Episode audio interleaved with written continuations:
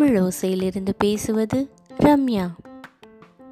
உமா சம்பத் தொகுத்து வழங்கிய வியாச முனிவரின் ஸ்ரீமத் பாகவதத்திலிருந்து கேட்டுக்கொண்டிருக்கிறோம். போன எபிசோடில் இரண்யாட்சனும் இரண்ய கசிப்பும் பல வரங்களை பிரம்மன் இருந்து வாங்கினதை பார்த்தோம். இப்போ என்ன நடக்க போகுதுன்னு பார்க்கலாமா?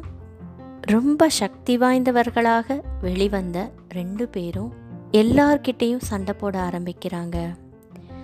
தேவர்கள் தோத்து போகிறாங்க கொடியவர்களான அரக்கர்கள் கூட அவங்கள பார்த்து பயந்து ஓடி ஒளிஞ்சுக்கிறாங்க. தேவர்களோட தலைவனான இந்திரன் ஓடி போய் ஒளிஞ்சுக்கிறாரு.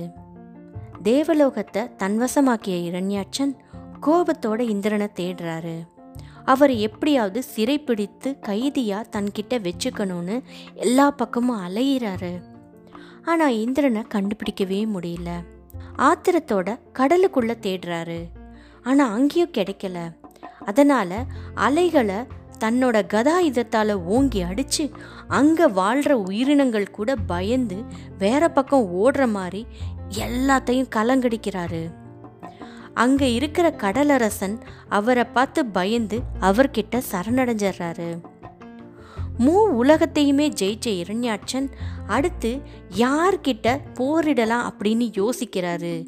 இப்போ ஆணவம் அவருக்கு தலை மேலே வந்துருச்சு.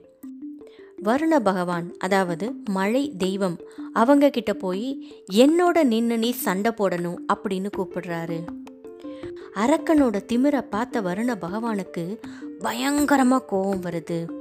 ஆனால் தன்னை கட்டுப்படுத்திக்கிறாரு.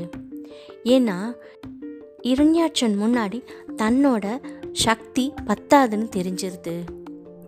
அதனால் இரண்யாட்சன்ட்ட சொல்கிறாரு காஷ்யப்பர் புத்திரனே நீ ரொம்ப வலிமை வாய்ந்தவன். நீ உனக்கு சமமாக இருக்கிறவங்களோட சண்டையிட்டாதான் நீ பேரும் புகழும் அடைய முடியும். ஆனால் நீ என் கூட சண்டை போட்ட அப்படின்னா நான் உன்னை விட வலிமை குறைந்தவன் அப்படிங்கிறதுனால உனக்கு புகழ் வராது. உனக்கு சரிசமமாக இருக்கிற ஒரே ஆள் பகவான் விஷ்ணு தான் அவர் இப்போ வராக அவதாரம் எடுத்து பூமியை மீட்டுட்டு வர்றதுக்காக கடலுக்குள்ளே போயிருக்காரு. ஒன்னால் முடிஞ்சா அவரோட சண்டை போட்டு இந்த உலகத்தை வென்று பாரு பார்க்கலாம் அப்படின்னு சொல்கிறாரு வருண பகவான் இப்படி சொன்னதுமே இரண்யாட்சன் யோசிக்கிறாரு. அப்புறம் ரொம்ப சந்தோஷமாக இருக்காரு. ஏன்னா விஷ்ணு தான் தனக்கு சரியான ஆள்.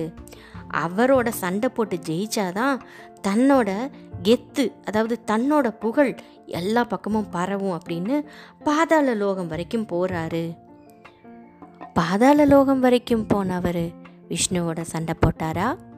ஜெயிச்சாரா? என்ன நடந்ததுன்னு அடுத்த எபிசோடில் பார்க்கலாமா? நன்றி.